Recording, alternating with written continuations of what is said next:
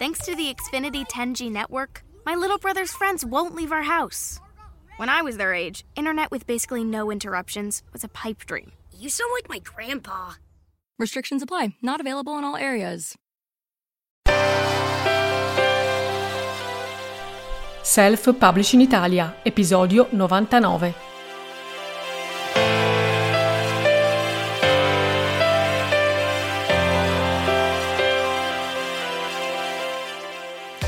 Hai scritto un libro e vuoi pubblicarlo e ti stai guardando intorno in cerca di un editore. La mia domanda è, sei sicuro di avere davvero bisogno di un editore? E soprattutto, sei sicuro che le aspettative che tu hai nella ricerca dell'editore siano aspettative reali e corrette?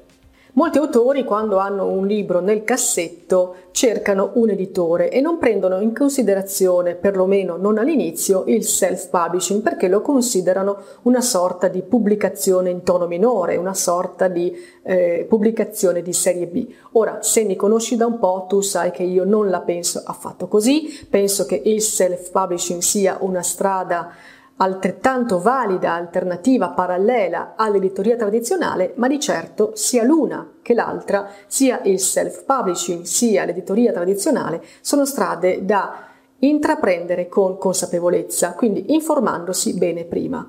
Ora tu magari stai cercando un editore, benissimo, è sicuramente una aspettativa legittima per uno scrittore e io la capisco.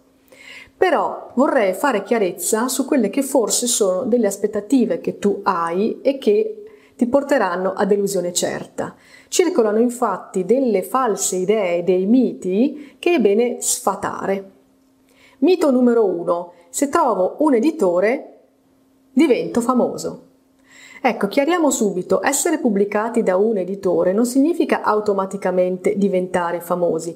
La fama e la pubblicazione sono due concetti molto diversi. Tu puoi diventare famoso anche senza aver scritto un libro, così come puoi eh, non diventare famoso e avere in catalogo, anche con un grosso editore, decine e decine di titoli. Per verificare questo, prova a sfogliare, se hai modo, il catalogo di una grande casa editrice e scoprirai tantissimi nomi di autori che hanno pubblicato davvero tanti titoli di cui tu non hai mai sentito parlare. Magari sono noti, conosciuti nella loro nicchia, nel loro ristretto settore, come è giusto che sia, ma pubblicare un libro con un editore non può essere inteso come sinonimo di diventare famosi. Mito numero 2. Se pubblico con un editore non serve fare promozione.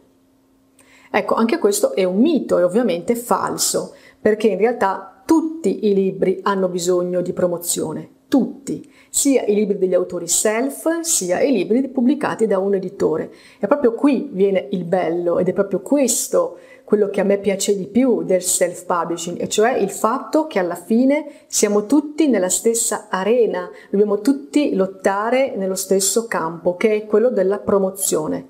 Quando tu pensi che un libro non abbia bisogno di promozione perché magari è scritto da un autore famoso, in realtà sembra così, ma la promozione c'è ed è la promozione data proprio dal nome famoso di quell'autore. Allora il libro ultimo che quell'autore pubblica sembra non avere bisogno di promozione, vende migliaia di copie in automatico perché? Perché quel nome nel corso degli anni è diventato famoso e quindi evidentemente nel corso degli anni è stata fatta tanta promozione, tanto che oggi sembra bastarne poca o addirittura sembra non servire ma la promozione c'è, non esistono libri che si vendono da soli.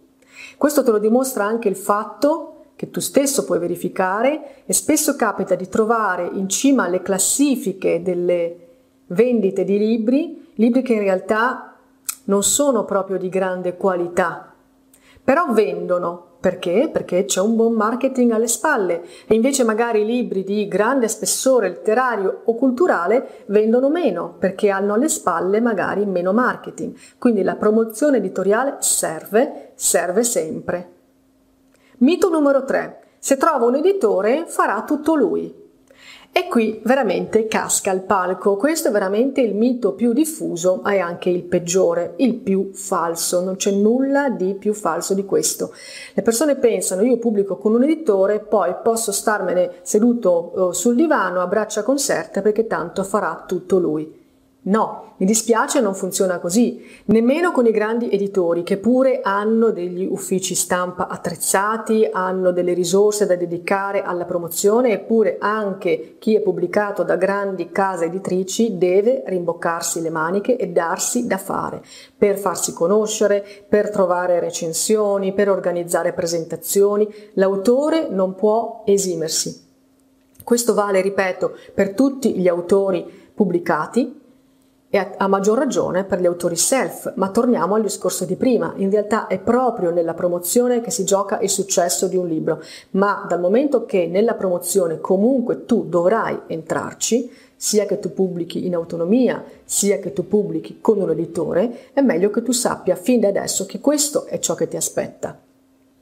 La promozione editoriale è sicuramente il campo in cui si gioca il successo o l'insuccesso di un libro, ma come ti ho detto è un campo dal quale tu non puoi tirarti fuori. Devi esserci, devi rimboccarti le maniche, devi darti da fare per il tuo libro. Ma allora a questo punto ti rifaccio la domanda iniziale. Sei davvero sicuro che ti serva un editore?